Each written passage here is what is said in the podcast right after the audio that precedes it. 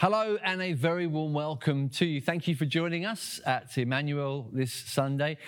You may be in Shoreham, you may be in North Hove or South Hove or at the Clarendon Centre in central Brighton. Good to have you with us. My name's Joel. We're in the book of Genesis. We're looking at the life of Jacob, and today it's chapter 32, uh, a very famous story. Uh, you may remember some of the details. Let's look at this story together. We're going to spend a couple of weeks on it, in fact, because it's got so much to teach us. Let's have the reading right now. Jacob went on his way, and the angels of God met him. And when Jacob saw them, he said, This is God's camp. So he called the name of that place Mahanaim. And Jacob sent messengers before him to Esau his brother in the land of Seir, the country of Edom, instructing them, Thus you shall say to my lord Esau, Thus says your servant Jacob, I have sojourned with Laban and stayed until now. I have oxen, donkeys, flocks, male servants, and female servants. I have sent to tell my lord in order that I may find favour in your sight. And the messengers returned to Jacob, saying, We came to your brother Esau, and he is coming to meet you, and there are four hundred men with him. Then Jacob was greatly afraid and distressed. He divided the people who were with him, and the flocks and herds and camels, into two camps, thinking, If Esau comes to one camp and attacks it, then the camp that is left will escape. And Jacob said, O God of my father Abraham and God of my father Isaac, O Lord, who said to me, Return to your country and to your kindred, that I may do you good. I am not worthy of the least of all the deeds of steadfast love and all the faithfulness that you have shown to your servant. For with only my staff I crossed this Jordan, and now I have become two camps. Please deliver me from the hand of my brother, from the hand of Esau, for I fear him, that he may come and attack me the mothers with the children, but you said, I will surely do you good, and make your offspring as the sand of the sea, which cannot be numbered for multitude. So he stayed there that night, and from what he had with him, he took a present for his brother Esau two hundred female goats and twenty male goats, two hundred ewes and twenty rams, thirty milking camels and their calves, forty cows and ten bulls, twenty female donkeys and ten male donkeys. These he handed over to his servants, every drove by itself, and said to his servants, Pass on ahead of me, and put a space between drove and drove. He instructed the first, When Esau my brother meets you and asks you, To whom do you belong? Where are you going? And whose are these ahead of you? Then you shall say, They belong to your servant Jacob. They are a present sent to my lord Esau, and moreover, he is behind us. He likewise instructed the second and the third, and all who followed the droves. You shall say the same thing to Esau when you find him, and you shall say, Moreover, your servant Jacob is behind us. For he thought I may appease him with a present that goes ahead of me, and afterwards I shall see his face. Perhaps he will accept me. So the present passed on ahead of him, and he himself stayed that night in the camp. The same night he arose and took his two wives, his two female servants, and his eleven children, and crossed the ford of the Jabbok. He took them and sent them across the stream, and everything else that he had. And Jacob was left alone. And a man wrestled with him until the breaking of the day. When the man saw that he did not prevail against Jacob, he touched his hip socket, and Jacob's hip was put out of joint as he wrestled with him. But then he said, Let me go, for the day has broken. I will not let you go unless you bless me. What is your name? Jacob, Your name shall no longer be called Jacob, but Israel, for you have striven with God and with men and have prevailed. Then Jacob asked him, please tell me your name. Why is it that you ask my name? and there he blessed him. So Jacob called the name of the place Peniel, saying, For I have seen God face to face, and yet my life has been delivered. The sun rose upon him as he passed Peniel, limping because of his hip. Therefore, to this day, the people of Israel do not eat the sinew of the thigh that is on the hip socket, because he touched the socket of Jacob's hip on the sinew of the thigh. One possible way of summarizing God's goal in our lives is He wants to help us trust Him. You could boil it right down to that. In the New Testament, the Apostle Paul uh, puts it that way. In Galatians chapter 5, verse 16, he says, The only thing that matters is faith that works itself out by love. Faith that, that works by love. That's, that's the goal. Faith. God's target in the lives of his children, those who know him, know his son Jesus, is our trust, our confidence in him, our ability to believe him, to genuinely exercise living, confident faith in him, trusting him. Simple as that. You see this in the way that he worked amongst us when, when God became flesh and gathered disciples and taught them. The thing it seems to me he was particularly intent upon was teaching them to trust him, to trust the Lord. It was the most likely reason for him to rebuke them if he ever had to speak a word of correction. It was mostly because they were not trusting much. Why, why are you afraid? He would say. Where is your faith? Where is your faith? And when he commended people, it was most often for their faith. It seems that other considerations came second. This was the main thing he was keen to see and encourage amongst his disciples. And it's the same now. This is God's great concern. It's his chief desire, it seems, in our lives, the thing he wants to see fulfilled amongst us. And it's interesting to see how, in the case of Peter, one of Jesus' closest disciples, this seems to have landed pretty well when he writes in his own letter towards the end of his life, I suppose, in 1 Peter chapter 1. Uh, this, is, this is Peter being a good disciple of his master, the Lord Jesus. He, he, he's talking to believers and saying, If necessary, you have been grieved by various trials, so that the tested genuineness of your faith, more precious than gold, Peter says, more precious than gold that perishes though tested by fire may be found to result in praise and glory and honor at the revelation of Jesus Christ. Though you have not seen him, you love him. Though you do not now see him, you believe in him and rejoice with joy that is inexpressible and filled with glory. Peter has learned that what the Lord wants from us is our confidence, our trust, our faith and, uh, and he's, he's kind of channeling his master. He's expressing the same uh, particular focus he learned from the Lord Jesus himself. Now, Jacob, we may have learned already if you've been with us, he's not particularly impressive in this area. I wouldn't see Jacob at this stage of his life as a, an example of faith necessarily. There are certain giants of faith in Scripture. Jacob does get named as one of the giants of faith in Hebrews chapter 11, where there's this, this fabulous list that the writer to the Hebrews uh, gives to us of, of all of the great heroes and heroines of faith through the stories of God's dealings with people. Jacob does get a mention, but it's interesting to me. He, he mentions Jacob as, as what happened when he was dying. Jacob, when dying, blessed all of his sons as he leaned upon his staff. Jacob's moment of, you know, top of the range faith. When Jacob was on his A game, it was, it was on his deathbed or on his death staff. He's, he's lived his life still growing, still needing to develop, still catching up with others, perhaps, in terms of his ability to show implicit confidence in God. And I think we see some of that battle in these chapters of Jacob's life. We see the tension, the tussle in his own heart between real, contented faith and terrible unbelief or, or the struggle, the doubt, the double mindedness that, that seems to characterize so much of his story.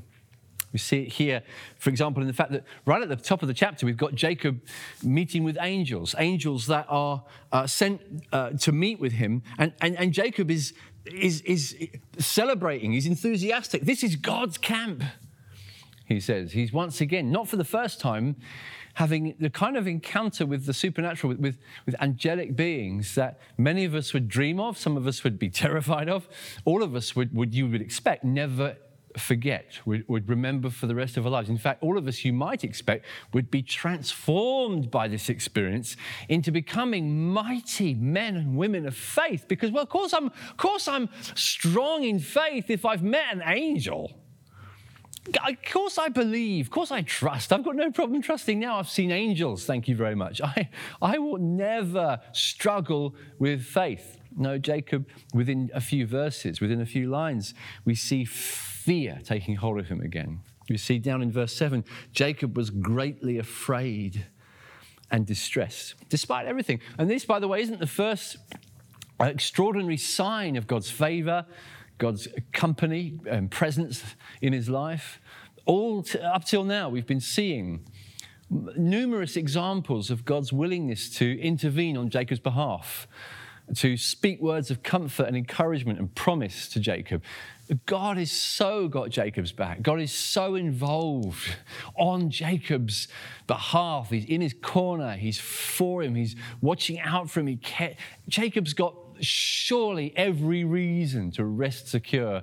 And yet, at the word of Esau, his brother approaching him, terror grips him again. He was greatly afraid and distressed. This is extreme language. The Bible's putting it in severe terms. He was greatly afraid and distressed.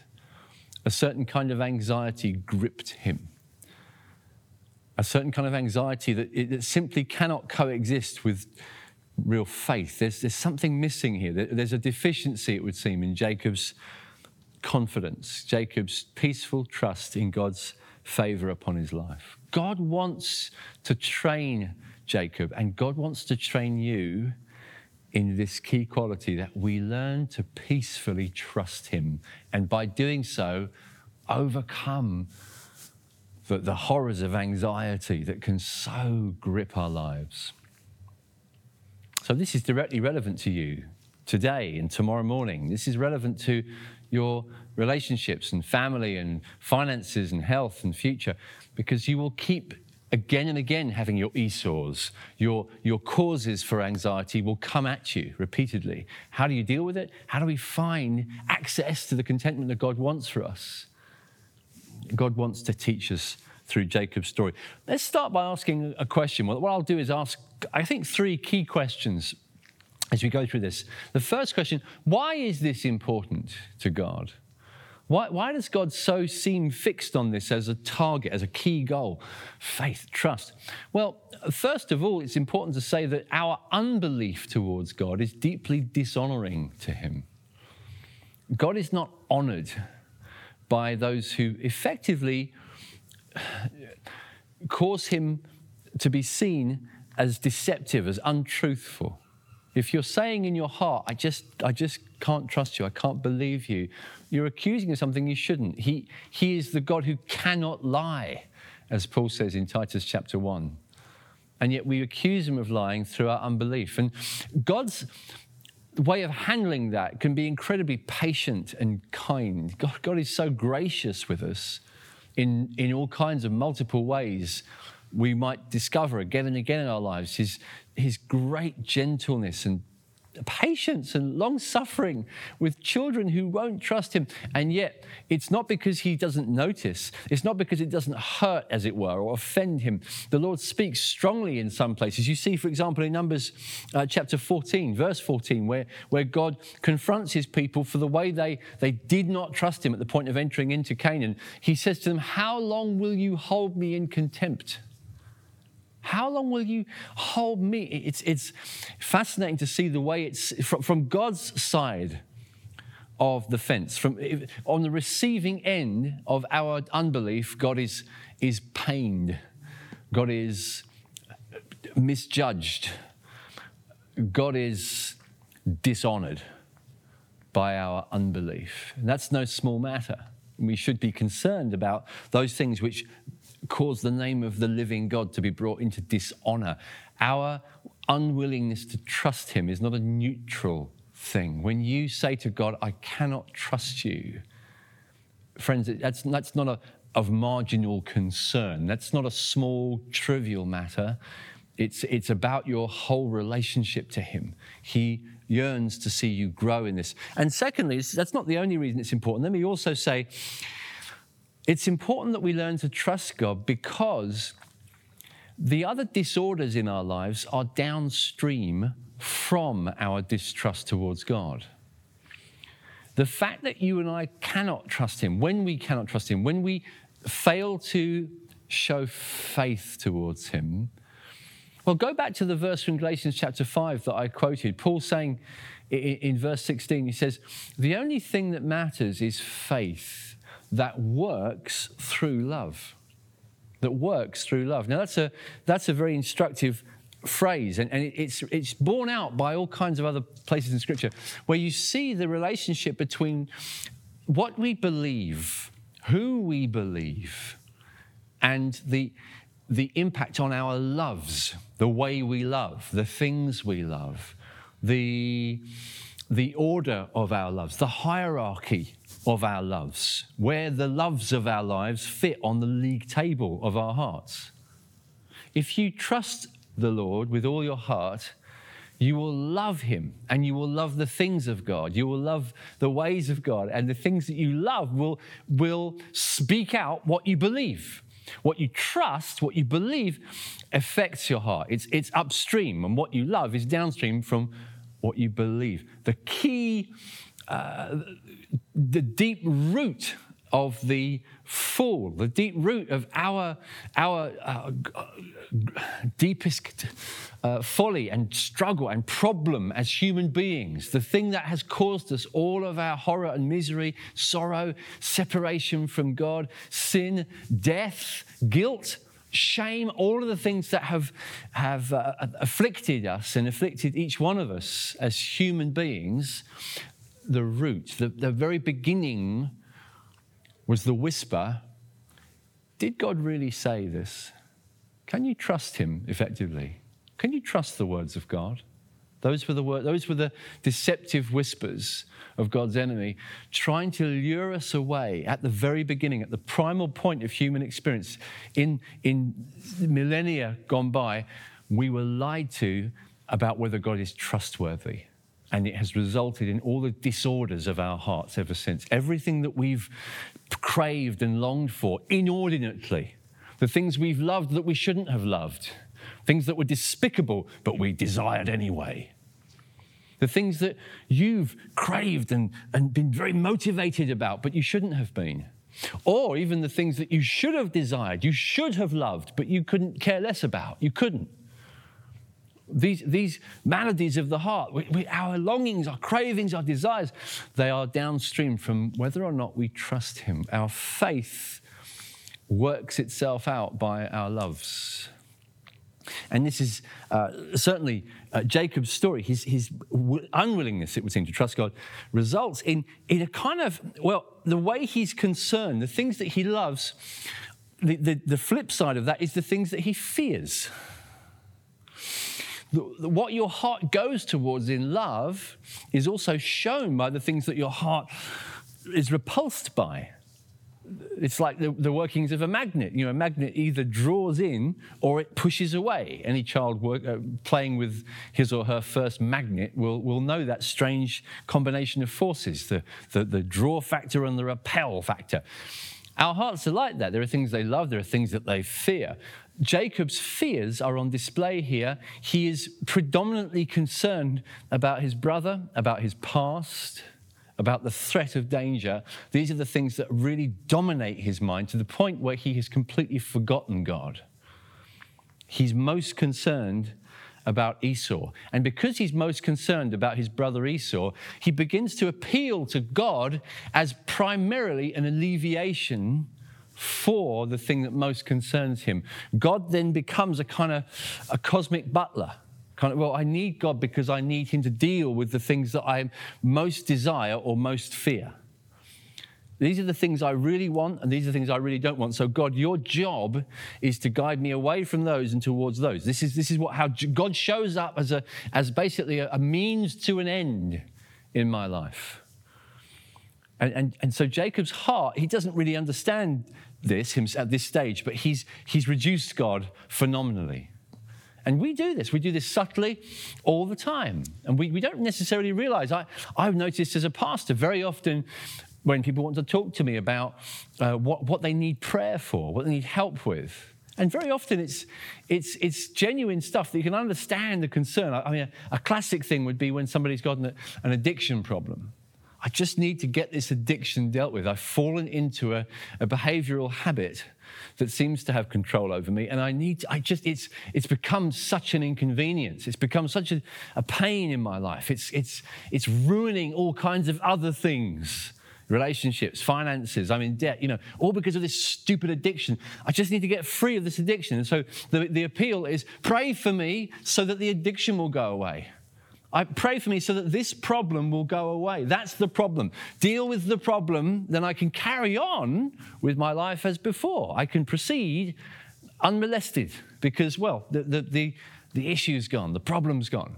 And sometimes, as a pastor, what my job is to say, do you know what? This thing here, that's not really the problem. That's not the problem that you think it is. I'm not saying it's good. And addiction, yeah, it's not a good thing, it's a bad thing, but it's not the main thing. It's not. It actually isn't. The main thing is you and God. the main thing is your heart towards God, your attitude towards God. You've not even realized this, perhaps. You've not understood that you could, you could actually get free completely from the apparent, the, you know, the Esau, the problem, the, the, the habit. You could be free from it and still be walking into cold, bleak, lonely, darkness away from God, the only one who knows and loves you in the way you're supposed to be known and loved. You're still, you're still not seeing the greatest danger, the greatest threat to your well being is your cold distance from God, is your heart of antipathy, the magnetic push in your heart from God. And so fear the right thing, desire the right thing, ask for a recovery of your true heart. Learn to see what's really going on. Jacob is still in this journey, it would seem. He's still learning what to dread and what to trust, what to, what to rest content in, and what to see as this, this is in God's hands. This, doesn't, this, this thing is in God's hands. I can trust Him about this. I've seen enough, I've heard enough, I've learned enough. I've, I've got too many reasons now to be sure that He means well for me, that He's got my life in His hands. He cares about the details. He's working the path out. He's working all things together for good to those who love Him, to those who are called according to His purpose. He has a great purpose for my life and for the, the, the universe. And I have, I have so much basis for hope because of that. And I can trust Him. I can trust Him. It's what God wants to achieve in us. God, help us to learn what Jacob perhaps took a long time to learn. How, how does God train us? How did God train Jacob? Let's look at this. First of all, does Jacob learn? Do we learn from experience, spiritual experiences on their own? And by that, I guess I'm talking about things like angelic visitations, visions, and dreams. Even dramatic interventions and answers to prayer. Jacob's had all of those. That's his story. You may remember as we've gone through, he's had repeated examples of God breaking in dramatically, miraculously, unmistakably it's the living God. It's the God of his father Isaac and his grandfather Abraham showing up again and again. And it just keeps happening. And it's dramatic and it's exciting and it's inspiring and it's kind of mystical. And wow, were you there when you saw the staircase and the angels and the I, just phenomenal. God broke in when Laban was trying to trick me and God prospered me against all of the. I mean, God just met me when I was escaping Laban and God spoke to Laban. And even the angels at the top of chapter 32 all these reasons. Surely, because I've had experiences of God, I will always trust God. No, not yet. It doesn't quite follow. Notice Jacob still, his heart isn't mended just by spiritual experiences. Now, I, I thank God for spiritual experiences. I, I pray for them. I pray for them for you. I want every one of us to know more experience of His closeness, of His voice, of His visions and dreams, His power in our lives. Oh, for more of the genuine knowledge and experience of God in our midst. But bear in mind, that in itself doesn't guarantee that we grow in trust and faith. In fact, the practical reality can be quite the opposite. I can think, I could name people to you, tragic people to you, even people in this book and people in my life, people living and dead that I've known who had experiences of God that I would, I would actually long for. I would say oh, they, they went further than me, it would seem. And yet now they seem to be nowhere with God. They don't trust God now any more than they did before the experience. And, and that's true here. We've got other biblical examples of that. And so God, God doesn't reduce his working to, in our lives to simple visitations, as it were, and angelic experiences. God does more. In the case of Jacob, God puts him through training. In fact, specifically, God puts him through difficulty. God puts him through struggle. God causes Jacob to wrestle. He trains him. And we know this from other examples in Scripture. Think about it. Think about the way Jesus trained people. And Jesus did. He was a trainer, he was a coach. He was the coach par excellence. If you want to know how to be a mentor and a coach to somebody, you've probably got a lot to learn from Jesus' model. He he particularly trained 12 individuals, 12 apostles, that he gathered to himself for full time training for three and a half years. They were together 24 7 all of that time. And Jesus invested in them devotedly so that they would be prepared and trained for being sent out to represent him all across planet Earth. Jesus was a master trainer. But the way that he trained people would be so counterintuitive for us. I mean, it's, it's just fascinating. He puts them in a boat. He says, Go to the other side of the lake. He sends them away. Sends them away. He sends them, by the way, into a storm. Knowingly, sends them into a storm. On another occasion, he goes with them into a storm. Okay, so you know, at least he went with them that time, but he fell asleep and he stayed asleep while the waves were getting taller than the boat and they were all convinced they were going to drown. Jesus knew what he was doing, planned it again and again. He, he, he gathered a crowd of over 5,000 people, way over 5,000 people, without any catering plan, zero catering plan at all, in the wilderness. He said, Right, we're going to gather, you know, who knows, maybe 10, 15, 20,000 people all hanging around. Jesus and his disciples are the, the lead committee, you know, everyone's watching, looking to them for the provision. I think you're in charge of this excursion. You know, we've come out to what, you know, Glastonbury equivalent. Uh, you guys are running the whole rig, right? Uh, where, are the, where are the food trucks? Where are the burgers? Where are the hot dogs? It's no hot dogs, obviously. There was absolutely nothing provided. What was Jesus doing? He actually says in John's gospel, he kind of goes up to his 12 disciples. He says, Oh, there's no food. oh, well. It's like he's, he's, he's training. He knows how to, he knows how to put people under pressure they weren't expecting, into storms, into challenges, difficulties, crowds, troubles, unexpected buffetings, waves, wind, broken sails. broken expectations. Individuals that he put the back up, powerful people that Jesus offends in front of everybody. And the disciples say, Could you just try and offend someone who doesn't matter so much instead of always. Jesus trains us this way. This is God's way. He trains Jacob. He keeps doing it. All his life, Jacob has had to hit problem, challenge, difficulty after difficulty. Jacob, this, this extremely apparently competent fixer who knows how to get the best out of life and trick people from things. He's good at it. He hits problem after problem. He hits difficulty and adversity one after another.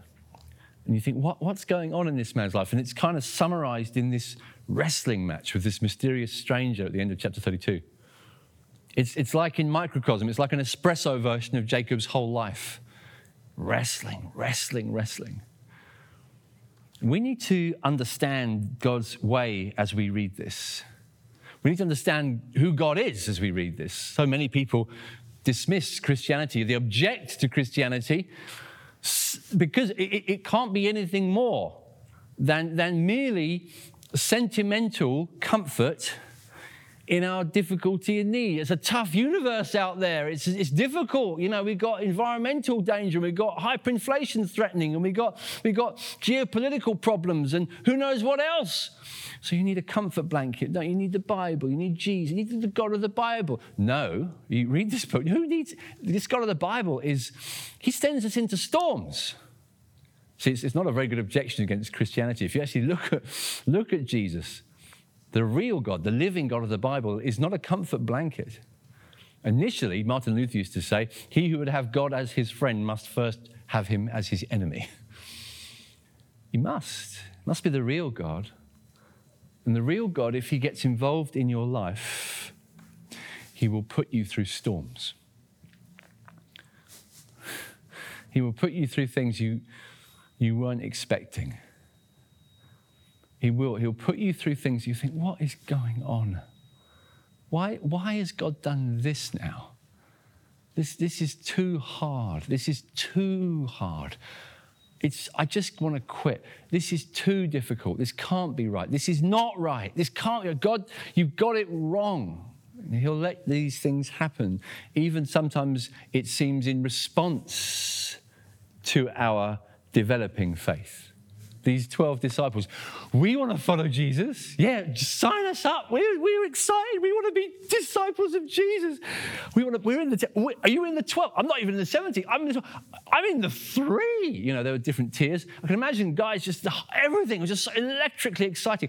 After a few weeks, I'm sure the novelty wore off. After a few months and years, they're like, yeah, man, got a few scars being a follower. And Jesus is training them preparing them, but preparing them for wonder, for fruitfulness, for, for the joy of a great harvest, for the joy of great, wonderful adventures and privileges of, in their lives, of knowing Him, seeing His kingdom, seeing things happen, extraordinary things happen, and having a future hope of being with Him eternally. Jesus trains us for good reasons, out of great love for us, but it can feel baffling at the time when you've prayed. I, I, remember I've gone through seasons in life where I've, I've prayed, sometimes intensely, sometimes for a whole season, sometimes fasted. God, please break into my life in a new way. Break in, do a new thing in my life, do a new thing in this church. Renew us, transform us, prepare us for the future. and I think I know roughly what that might look like. I'm like, oh, God, do whatever you want. I give you permission to do it. It's so funny how we like giving God permission to do things as if He needed it.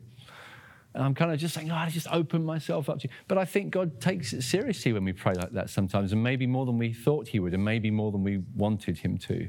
Because His answer to our prayer can surprise us. God can suddenly jump on us, suddenly wrestle us God can suddenly put us through a circumstance that leaves us bewildered and exhausted. And we think, God, what, what is going on? Just like those disciples on the boat. Jesus, don't you care if we drown? Those are their literal words. Don't you care? Ever felt like that with God? Don't you care? He's asleep in the boat. It seems so ridiculous. It seems so grotesque. It's just completely wrong. It's monstrous. It's... No, no, no. No, no, no. he, he is absolutely the same God about whom it says in the Psalms, He who watches over Israel neither slumbers nor sleeps. He, he's sent Jacob into storm. He sent Jacob into Esau. He sent Jacob into a, a wrestling match. It's because he takes Jacob so seriously. He takes Jacob so earnestly. He cares so attentively, so tenderly, with such deep, generous, kind compassion that he's willing to train, to train, to help, to develop, to strengthen, to raise up this prince that will stand before him. God keeps training us through our adversities. And what it accomplishes in us is a level of self awareness we might never have had. I was remembering that line from a film from a long time ago, now, 20 years ago, Fight Club. How much can you really know about yourself if you've never been in a fight? How much can you really know about yourself if you've never been in a fight? God puts us through things that stretch and train us, and we start to discover self awareness. We see our weaknesses. We see what we're really like. We lose the religious face. We lose the pretense, and spiritual, religious pretense is the worst pretense in the universe. It's the worst kind of pretense. God be praised for delivering us from it, but He does it through putting us through fights, through wrestling, through things that cause us to expend the last ounce of energy when we feel I can't cope any longer with this. God is training, God is building mettle, stamina, resilience. He's bringing something forth in you. He's doing it because He intends greater things.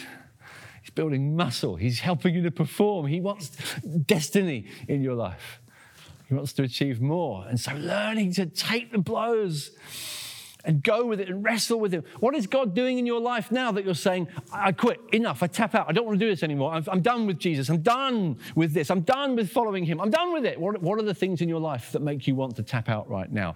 Could it be that today is the day where God is giving you the chance to see it in a completely different perspective?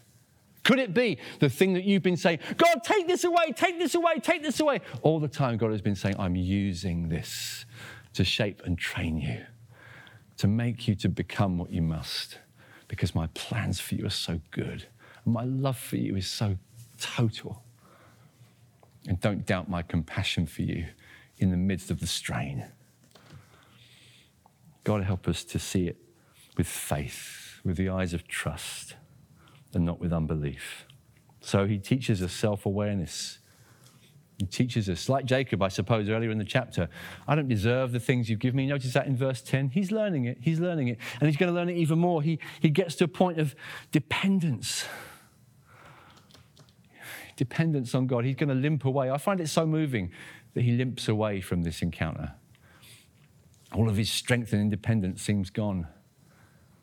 But he's learned truly who to depend upon He's learning to lean more upon God. He's learning truly in his weakness, God's strength is perfected.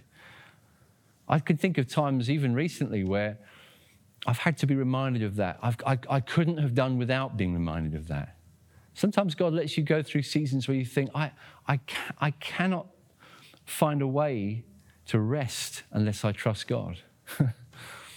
I can't find a way to be at peace unless I just trust Him unless I leave it in His hands. Say, God, I'll just take you at your word. You've got this. You've, you've got this. And you, you love me. You do.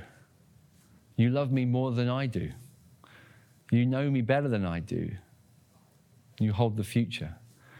I think of nights where I, I might not have slept so well, but for the fact that I just got reminded I wish this happened every time I struggle to sleep. Maybe this is your journey. God's going to help you to learn to rest and sleep again as you learn to just hear his whisper in the night of God saying, Trust me. Trust me. Think back of all the things that have gone well. Sometimes we become so foolish, like Jacob, we, we rely on our strength and our own abilities. We think we've achieved everything we've got. We haven't. The things that I've managed to achieve in my life, the things that I think I've been good at, God, I felt reminded me recently, told me to look back at them, look back at them. And I kept thinking of all the different things that I might chalk up as achievements. And it was laughable. I mean, they all just fell like sand before me. And behind it, it was like I could see the smiling face of Jesus, all done by him. it was all his gift, it was all his grace. And it helped me to sleep, it helped me to get fresh perspective. So far, he has led me, he will lead me further. He will lead you further. He will lead you further. So Jacob's learning stamina, he's learning self awareness, he's learning dependence on God, and he's ultimately learning who he should fear. Who do you fear? Jacob's been terrified of the approach of his brother. And now he learns no, there's someone I should fear more. And he's come to see by face to face exposure. And He's been allowed to encounter the living God. Of all the things we should be afraid, Jesus said, I'll tell you what you should be afraid of. Don't, don't be afraid of anyone who can, who can harm you, anything that you normally are frightened of, anything hiding under the bed, anything that, that might freak you out, anything that might be out there in the dark. It's nothing compared to the the terror factor of the living God. And yet, this living God who wrestles us in the dark is the one who wrestled for us in the dark, the one who suffered for us, the one who loves us utterly, completely, the one who took the scars, the one who, the one who is so totally, utterly committed to us that actually to fear him is to know true comfort. That's why the Bible says in 1 John chapter 4, perfect love casts out all fear. Jacob, are you afraid of your brother Esau? You should be more afraid of me. But you know what? Coming to fear God means learning to find true peace, true comfort. His love casts the fear out. Jacob's going to discover in the next chapter God had it all along. God had it. He had it all along. None of Jacob's machinations, none of the things Jacob did, all the gifts he sent ahead, all of his clever moves to try and placate and pacify his brother, all the things he tried to do to fix his future, they made no difference. They made no difference. God had it all under control. it's not to say that we don't have a part to play or uh, things that we can do to show love, to reconcile, to extend. By, by all means, we must. But no, ultimately, it's God. It's God. It's God who controls our lives. Let's pray. Father, thank you for the gift of your Son. Thank you for the peace provided through his death and resurrection. Help us to live in the good of his abiding care, his intercession, his compassion for us. In his name we pray. Amen. Amen.